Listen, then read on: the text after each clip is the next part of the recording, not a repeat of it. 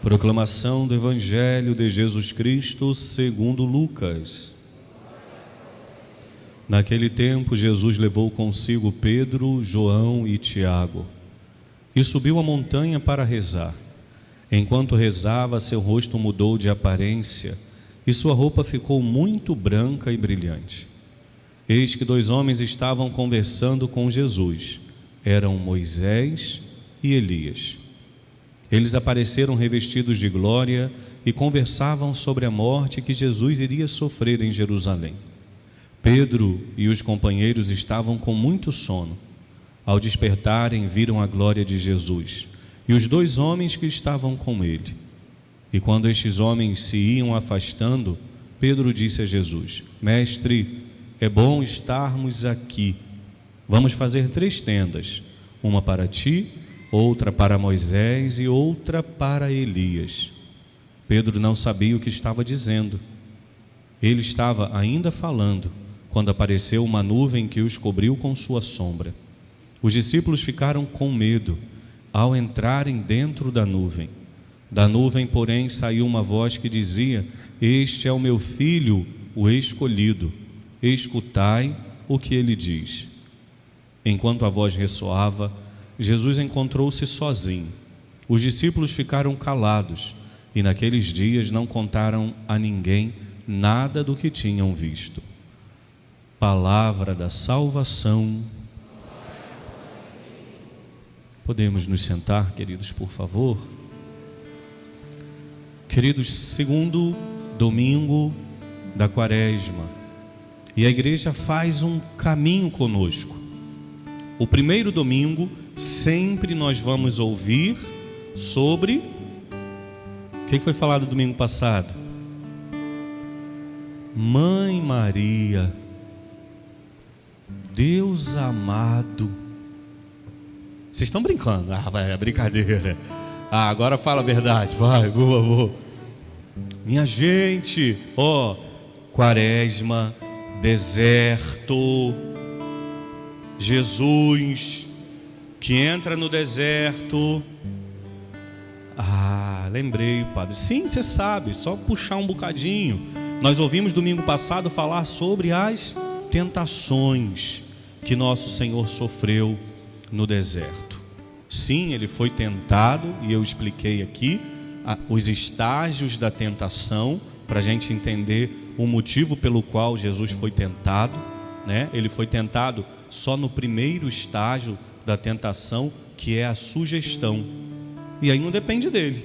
O demônio veio e sugeriu. Ele, tchum, cortou. Não só de pão vive o homem, não tentarás o Senhor teu Deus, lembra? Então, o primeiro estágio da tentação é a sugestão. Não tem problema nenhum. Por isso que Jesus foi tentado. Mas ele não foi tentado a cair nem no segundo e nem no terceiro estágio da tentação. É bom a gente lembrar que é o deleite e o consentimento. O deleite, Jesus não ficou conversando com a ideia. Pô, verdade. Se eu mandar essa pedra virar, hum, que delícia. Não ficou. Ele não ficou dialogando com o pecado. Às vezes nós caímos porque a gente fica de bate-papo com o pecado. Às vezes nós caímos porque ficamos nos deleitando com a ideia do pecado. E aí, depois do deleite, que você já gostou da ideia, aí o que vem?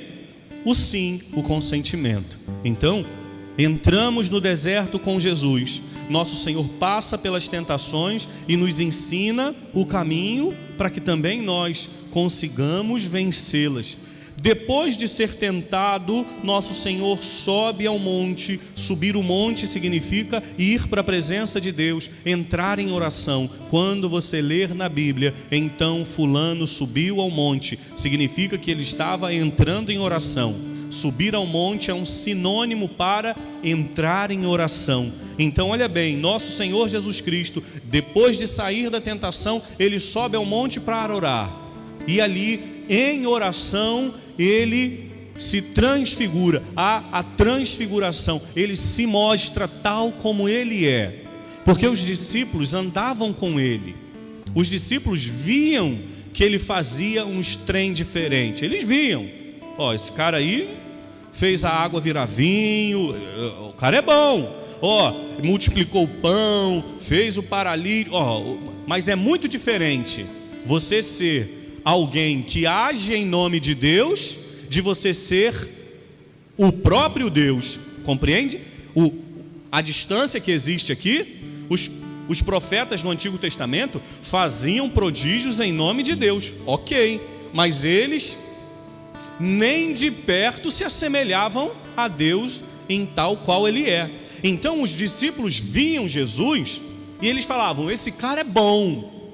Mas Jesus precisava se mostrar para eles, para que quando chegasse o momento da dificuldade, para que quando chegasse o momento da dúvida, da interrogação, eu tenho certeza absoluta que você já passou por momentos assim na sua caminhada de fé.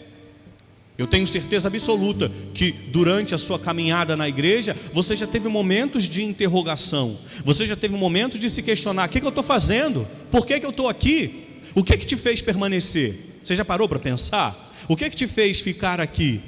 É a certeza de que Ele é Deus Todo-Poderoso e que Ele morreu e ressuscitou. Essa é a nossa certeza. Só que os discípulos lá naquele tempo, Jesus ainda nem tinha morrido e nem ressuscitado. Então eles olhavam e viam um homem, ok, um homem bom, um homem fazedor de milagre, mas era um homem. Então nosso Senhor precisava se manifestar a eles.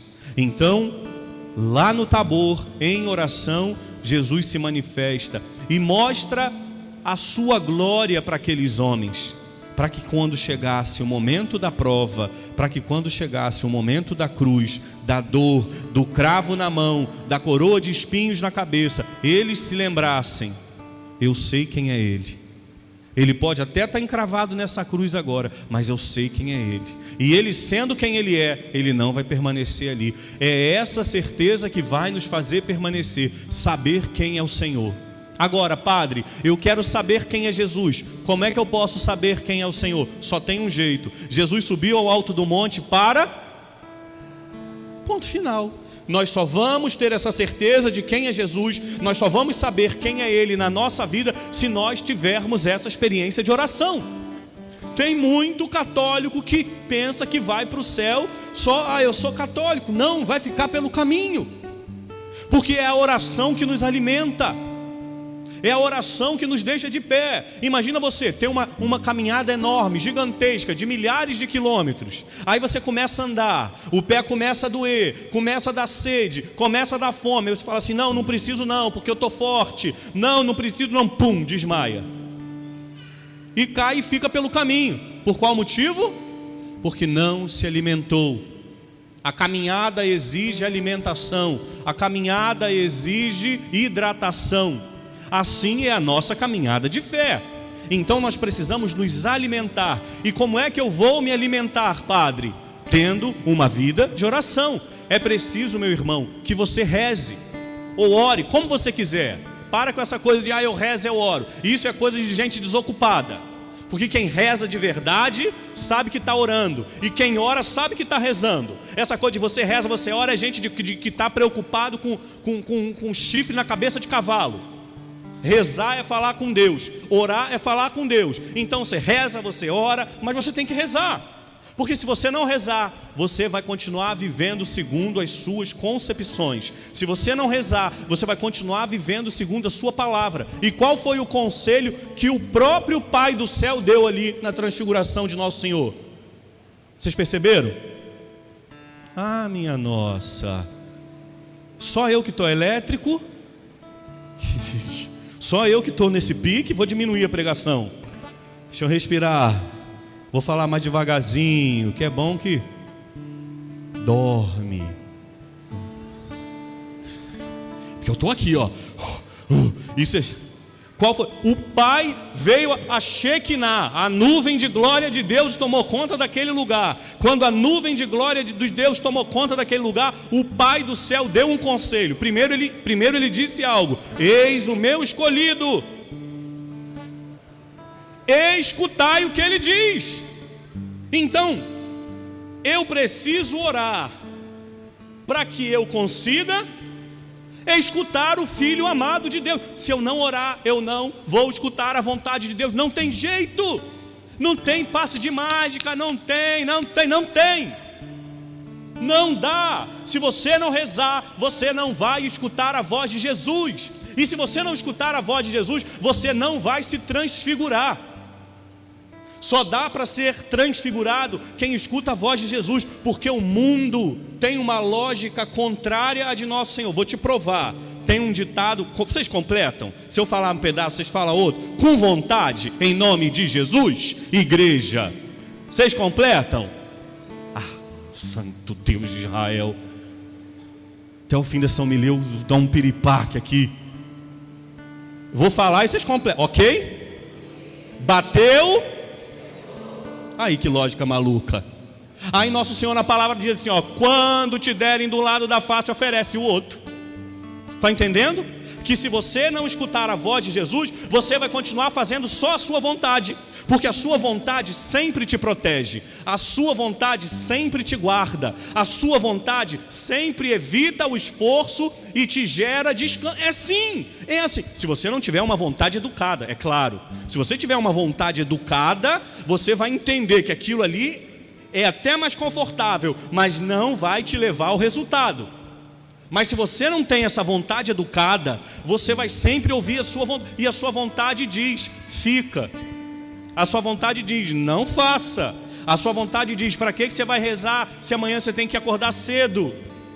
Mas se você tem uma vontade, quando eu digo educada, não é sentido de ser mal ou bem educado, é, é, organizada. Se você tem uma vontade organizada, você vai dizer, eu quero rezar. Aí a sua vontade, que não é educada, vai dizer assim, mas você tem que dormir cedo, porque amanhã você tem que trabalhar.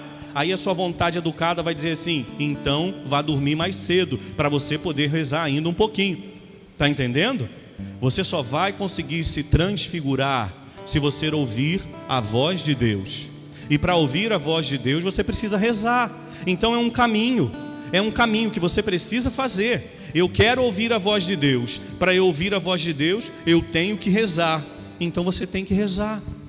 Ah, padre, mas eu não consigo. Meu filho, minha filha, é exercício, é esforço, é, é gastar tempo. Todo hábito para ser adquirido precisa ser exercitado todo hábito para ser adquirido, você vai ter que fazer isso aqui, ó.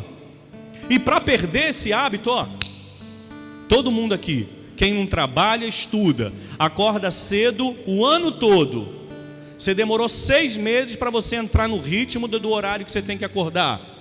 Sofreu seis meses. Aí você entra de férias. O que, que acontece? Dois dias depois você acorda 10 horas da manhã, tranquilamente. No primeiro dia você até acorda assim, fala, ah, pelo amor de Deus, está cedo. No segundo dia você dá uma acordada, fecha o olho e continua. No terceiro, tranquilo, com três dias você já perdeu o hábito. Mas para criar aquele hábito de acordar às cinco e meia da manhã, foram seis meses. E acorda no sacrifício. Então você está entendendo? Para de achar que, que, que, que, ser católico é um romantismo. Para de achar que todas as vezes em que você for orar, vai aparecer um anjo voando no seu quarto, oi, eu vim te fazer companhia. Não, não vai ser não. E se você não tiver, talvez até uma música no telefone, bota. Quer rezar? Escolhe uma música, bota ali, fica ouvindo, reza com ela. É, é, hábito, você precisa criar esse hábito, porque se você não criar o hábito da oração, você não vai ouvir a voz de Deus, e aí você vai ouvir a voz de quem? A sua voz. Não tem ninguém nesse mundo que queira mais o seu bem do que você. Claro, e a sua mãe. Mas você vai sempre puxar a brasa para sua sardinha. E tem muita coisa que acontece que o povo fala assim: ah, é, é a vontade de Deus. É a vontade de Deus uma pinóia. É a vontade de Deus coisa nenhuma. É só a sua vontade que está dizendo: eu quero isso. É igual eu falei na missa passada e vou falar agora. Quando o casalzinho chega assim, ai padre, a gente quer namorar, a gente está rezando para Deus confirmar. Eu olho e falo assim, hum, não, por quê? Porque pode descer nosso Senhor Jesus Cristo, o Divino Espírito Santo e o Pai Eterno, assim, os três que são um, né, que a gente sabe, né? E os três que são um vão falar assim: ó, a gente não quer que vocês dois namorem. Eles vão falar assim: crê em Deus Pai, é o Satanás que está aparecendo em forma de Jesus para a gente não namorar. É, sim. Por qual motivo? Porque o coração está dizendo que quer namorar. Então não tem essa. Ou você escuta a voz de Deus, ou você. Padre, então como é que eu vou saber que é a voz de Deus? Vou te dar dois critérios. Dois, só dois. Podia falar 250. Vou te dar dois para você não se enganar. Quer saber se é a voz de Deus que você está ouvindo ou a sua? Dois critérios. Primeiro critério: se contradizer a palavra, cai fora. Se ah, Deus está falando ao meu coração que eu preciso dar um murro na cara da minha mãe e um chute na canela do meu pai, porque eles são muito chatos. Aí a palavra diz o que? Honra teu pai e tua mãe, cai fora, essa vontade é sua. Entendeu? Eu estou sendo bem ridículo no exemplo, para você entender que se contradiz a palavra, Ai, não vou à missa domingo, porque eu vou visitar a minha amiga que fez 270 operações e está muito doente. Você hora que horas que você vai visitar a sua amiga? Então toma vergonha na cara e vai à missa mais cedo. Entendeu? Mas a tua vontade diz: não, não eu, eu ó, ainda dá uma, uma cara bonita. Vou visitar a minha amiga que fez uma operação. Ah, mas a palavra de Deus diz que a gente deve visitar os doentes, sim, mas diz que deve guardar o domingo. Então, se você vai visitar a sua amiga, vai na, vai na missa no sábado à noite. Padre Julinho, que horas é a missa? 18 horas do sábado, pode vir. Entendeu? Mas a tua vontade vai dizer o quê? Não. Ai, eu já estou fazendo um ato de caridade. Olha como eu sou maravilhoso. Ainda vai te empolar. Ainda vai te deixar orgulhoso do pecado que você está fazendo. É desse jeito. Primeiro critério para você saber se você está ouvindo a vontade de Deus ou se você está ouvindo a sua vontade. Se contradiz a palavra, cai fora, com todas as suas forças, cai fora. Segundo critério, para saber se você está ouvindo a sua vontade ou se você está ouvindo a vontade de Deus. Se contradiz a doutrina, cai fora, pula fora. Recebi uma carta, tem muitos anos atrás. Vou acabar essa homilia com essa carta. Tem muitos anos, eu tenho oito anos de padre. Eu devo ter recebido essa carta talvez há uns seis anos e meio, sete anos atrás. Nunca vou esquecer essa carta. Se eu pudesse, eu esqueceria. Nunca vou esquecer. Padre Julinho, me chamo fulana de tal. Não lembro o nome, graças ao bom Deus. Me chamo fulana de tal. Eu amo o meu noivo. Estamos para casar. Mas, Padre Julinho, eu caí, cometi um pecado, traí o meu noivo. Estou grávida. Até aí, houve uma queda. Não estou querendo julgar ninguém. Busca confissão, vai se confessar, resolve seu problema com seu noivo. Até aí, Agora vem o pedido: me ajude. Preciso resolver essa situação. Top, hein? Calma. Me ajude a rezar para que eu consiga resolver essa situação. Padre Julinho, reze por mim, para que aquilo que eu vou fazer ninguém descubra que não me cause nenhum problema físico e que eu não precise ir para nenhum hospital para que o meu noivo não descubra. O que, que essa mulher queria fazer? Um aborto. Essa é a vontade dela ou a de Deus? Eu não estou jogando pedra nela, de forma nenhuma. Mas eu estou mostrando que dentro do desespero daquela mulher, aquela mulher estava desesperada, ela tinha uma vida toda programada, e por causa de uma falha, de uma queda, ela poderia perder tudo aquilo. Então ela buscou uma solução que na cabeça dela era a mais ajustada. E ela tinha tanta certeza que era a vontade de Deus, que para quem que ela foi pedir oração? Para o padre. Vocês estão entendendo? Eu não trouxe essa questão aqui para lançar juízo sobre a vida de ninguém. Eu espero que essa. Eu não, não sei quem é, não veio falar comigo, me entregou um bilhete assim, ó, no meio da hora da graça, toma. Eu nem, eu nem olhei no rosto. Eu queria que essa pessoa tivesse vindo conversar, porque eu ia me ajoelhar aos pés dela e dizer: minha filha, não faz isso, por favor. Mas eu só estou mostrando para vocês, eu não estou julgando a atitude dela, eu estou mostrando para vocês que dentro do desespero da vida dela, o coração dela tinha a certeza absoluta que abortar era a vontade de Deus. Por quê? Porque se ela abortasse, ela ia salvar toda a vida dela que ela já pensava em construir. Então, ela, o que ela estava me pedindo não era, Padre Julinho, reza para eu mudar de ideia. Não. Reza para eu abortar, não passar mal e o meu noivo não descobrir. E ela tinha certeza que aquela era a vontade de, de Deus.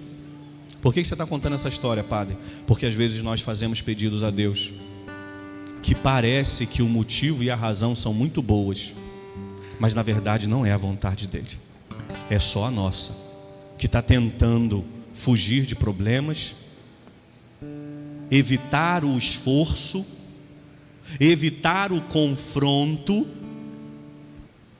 mas aí nós não nos transfiguramos. Para terminar, como eu disse que terminaria.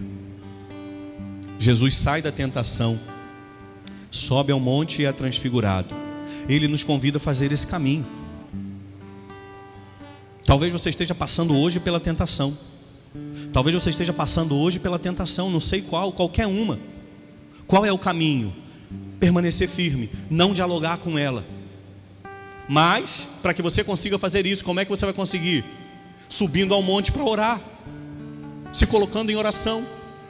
E se colocando em oração, você vai ouvir a voz de Deus. E como eu sei, Padre Julinho, que é a voz de Deus, não contradiz a palavra e não contradiz a doutrina. Deus não daria uma ordem a você que fosse contra uma ordem que ele deu à igreja. Não daria. Isso seria um equívoco, um erro, e Deus não erra. Deus não daria uma ordem a você, ai, mas Deus revelou ao meu coração. Deus não revelaria nada ao seu coração que fosse contra aquilo que ele já disse na palavra porque Deus não erra. É preciso subir ao monte, entrar em oração, para ouvir a voz de Deus. E ouvindo a voz de Deus, nós somos transfigurados. Aí essa transfiguração começa a aparecer na nossa vida. As suas palavras mudam, e isso é transfiguração. As suas atitudes mudam, e isso é transfiguração. O seu jeito de agir na sua casa muda, e isso é transfiguração. Não fica esperando a sua face brilhar, a sua roupa ficar reluzente como uma, uma luz, uma lanterna. Não vai ser dessa forma que você vai ser transfigurado, não. A transfiguração vai ser no dia a dia.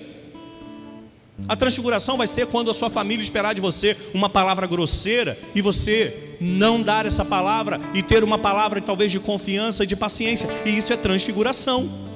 Transfiguração é quando seus amigos te convidarem para aquilo que eles sempre te convidaram e que você sempre aceitou, mas agora você vai dizer assim: meu irmão, muito obrigado, mas eu prefiro não ir dessa vez. Meu irmão, muito obrigado, mas eu não quero mais entrar nesse esquema. Minha irmã, muito obrigado, mas eu prefiro não falar mais da vida da fulana e do fulano. E isso é transfiguração. As pessoas vão ver em você mudança.